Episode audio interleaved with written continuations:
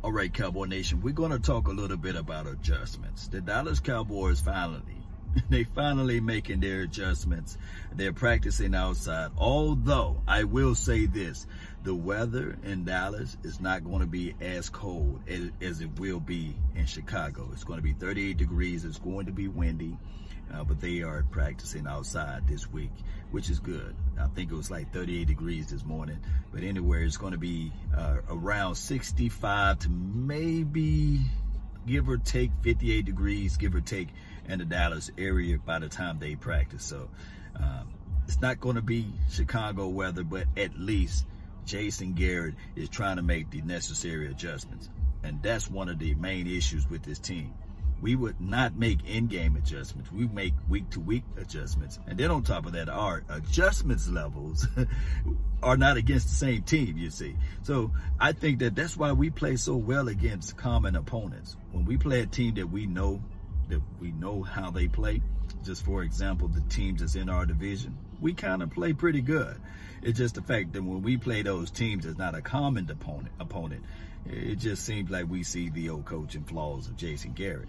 Neither here nor there. This team, we still have an opportunity. We need to win this game. It seems like I've been saying this for the last five or six weeks. Must win game, must win game. Well, I, I guess every game is a must win game in this type of situation.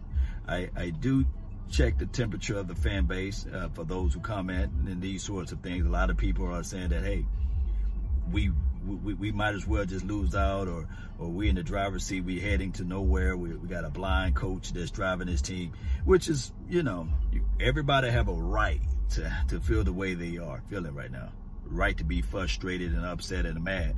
We are too good of a team to be where we are at at 500 but however we cannot sleep on the Chicago Bears and we cannot cry over spilled milk.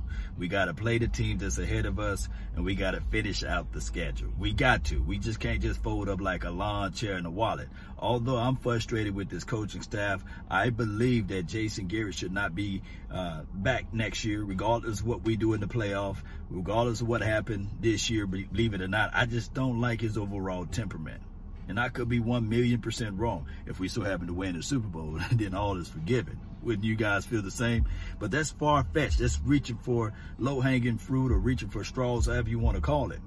Now, also, shout out to the Cowboys for finally bringing a little pressure, although it's kind of fake to me, but they brought a little pressure to Brett Maher. They're not going to sign those guys that they brought out, but it's just a, a chin check moment, letting Brett Maher know that, hey, you can't keep continue to play the way you are playing and missing these kicks. Now, we can give you longitude and latitude as relates to a 50 yard, 55, 60 yard missing kicks. But when it's those close kicks, you got to make those, you see. Regardless of how we feel about it, regardless if you got Cowboys records and these sorts, that just, it's just the reality of it. Now, here's another thing that I want to be able to say. This is the little thing that's kind of got me upset with the Cowboys uh, organization, Jerry Jones and Stephen Jones and the rest of them, is they, they, they play around too much.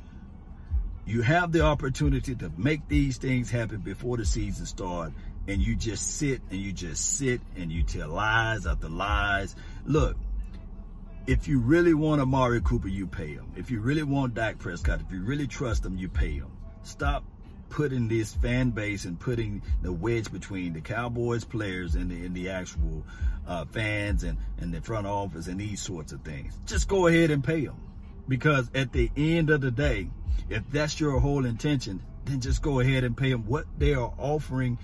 Maybe not all the way secure, but I will say this. People play different when they get the money. I do know that people will say, well, man, look what happened to Ezekiel after they paid him, or look what happened to the previous players after they paid these guys. We got $80 million. And at this point, if you're trying to sit back and say, well, we're arguing over a few dollars and these sorts of things, just go ahead and make the difference. We're the Dallas Cowboys. Because these players, it's always going to be mentioned about the money. And all we want to do is see the product that's on the field. Now, one can say to the uh, Cowboys defense, they can say, well, we don't know if they keep continuing to say that they want more money. from the likes of it. Amari Cooper, if I'm a betting man, I don't think that he's asking for that type of money. I don't think that Dak Prescott is asking for an outlandish type of money. It's up to the Dallas Cowboys organization to sit these players down and say, hey, we about this business action. We about winning games. But however, we will like to, we would like to, uh, you know, make this journey with you and bring you along the way. I could be wrong on it, but to me personally, I just think it's a little crass for us to still be talking about contract talks and it's almost four games left in the season. There's four games left. We need to get focused. We need to be dialed in, tuned in, and stop talking about contracts and let's talk about wins. Let's talk about strategies. Let's use some analytics for crying out loud. That's what we need to be doing. We need to be using some of this money to find some analytics or some analysts out there to help us out in end game and making these necessary adjustments. Hmm. All right, let me know. Post me your thoughts. Post me your concerns down below. I really want to know how you all feel about this whole situation with the money. And Uh, are you guys happy that they are finally making their adjustments as it relates to, hey, we practicing outside opposed to waiting to the last minute saying, okay, let's practice outside.